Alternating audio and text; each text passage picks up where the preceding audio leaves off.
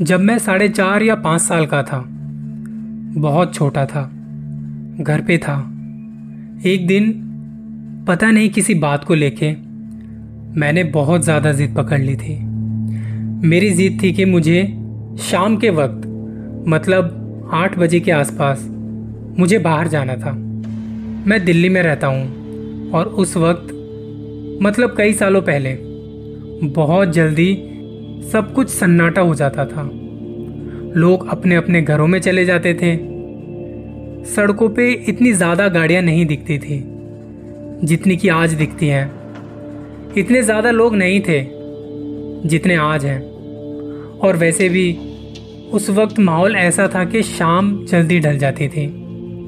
मैंने ज़िद पकड़ ली थी कि मुझे बाहर जाना है। पापा ने मुझे बहुत मना किया, कई बार मना किया, पर जब मैं अपनी ज़िद पर अड़ा रहा और मैं मान नहीं रहा था तो पापा ने मुझे डांटा और मुझे डांटते हुए मेरे कमरे की तरफ ले गए। वहाँ ले जाकर मुझे सुलाने की कोशिश की, मगर मैं मान नहीं रहा था। बचपन से ज़िद्दी हूँ ना, तो फिर मेरे पापा ने मुझे बहुत ही बड़े और भयानक से राक्षस की कहानी सुनाई। उन्होंने मुझे बताया कि कैसे वो राक्षस आज भी हमारे मोहल्ले की गलियों में हर रात को निकलता है और वो बस तलाश करता रहता है ऐसे बच्चों की, ऐसे मासूम बच्चों की जो रात में अकेले सड़कों पर निकल जाते हैं। फिर वो भयानक राक्षस उन बच्चों को उठा लेता है और उन्हें उठाकर कहीं दूर ले जाकर उन्हें मार देता है। ये कहानी शायद इस वक्त आपको उतनी ज़्यादा डरावनी ना लग रही हो, लेकिन जब मैंने सुनी थी, ज़रा सोचिए, 4.5-5 साल का एक बच्चा जिसने ये कहानी सुनी, उस वक्त मेरे रोंगटे खड़े हो गए थे। मैं डर से काँप रहा था और बिना कुछ ज़िद किए अपने कमरे में कंबल में अपना मुंह डालकर मैं सो गया। थोड़ा थोड़ा मुझे आज भी याद है कि कंबल से अपना चेहरा तो मैंने ढक लिया था, लेकिन नींद अभी भी कोसों दूर थी मुझसे। मेरी आंखों से आंसू लगातार बह रहे थे, लगातार। मैं उस वक्त डर के मारे काँप रहा था।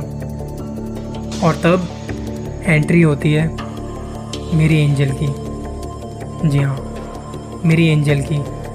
मेरी एंजल यानी कि मेरी दादी, जो मेरे लिए बचपन से एक एंजल रही हैं, हमेशा से। मुझे याद नहीं कि कब मेरे आंसू आए होंगे और मेरी दादी ने मेरे आंसू नहीं पोंछे होंगे। हमेशा उन्होंने मेरा साथ दिया, सबसे करीब मैं उन्हीं के हूँ। मेरी दादी मेरे पास आई, उन्होंने डर के मारे मुझे कांपते हुए देखा, मेरा सर अपनी गोद में रखा और मुझसे कहा कि ये भूत, प्रेत, राक्षस, ये जितनी भी कहानियाँ हैं, तू सुनता है ना जो ये सारी कहानियाँ, और जिस राक्षस की कहानी तू सुनकर इतना डर रहा है, असल में ये राक्षस इंसान खुद बनाते हैं अपनी बातें मनवाने के लिए, अपनी शर्तों पर दूसरों की ज़िंदगी कंट्रोल करने के लिए, अपने हिसाब से इस दुनिया को चलाने के लिए। इंसान राक्षस और कहानियाँ खुद बनाता है, और इसी तरह से तेरे पापा ने भी एक राक्षस खुद बनाया, जिसके डर में आज तू काँप रहा है। जा बाहर, मैं देखती हूँ तुझे कौन रोकता है। तेरा बाप भी कुछ नहीं बोलेगा मेरे सामने, तू जा। करीब 10:15 या 10:30 बज रहे थे रात के। मैं उठा और अपनी दादी के साथ दरवाजे तक आया। गली पूरी खाली थी, आसपास इंसान तो छोड़िए कोई जानवर भी नहीं था, और मेरी दादी ने उस वक्त मुझे अकेला अंधेरे में जाने दिया। मुझे कोई राक्षस नज़र नहीं आया।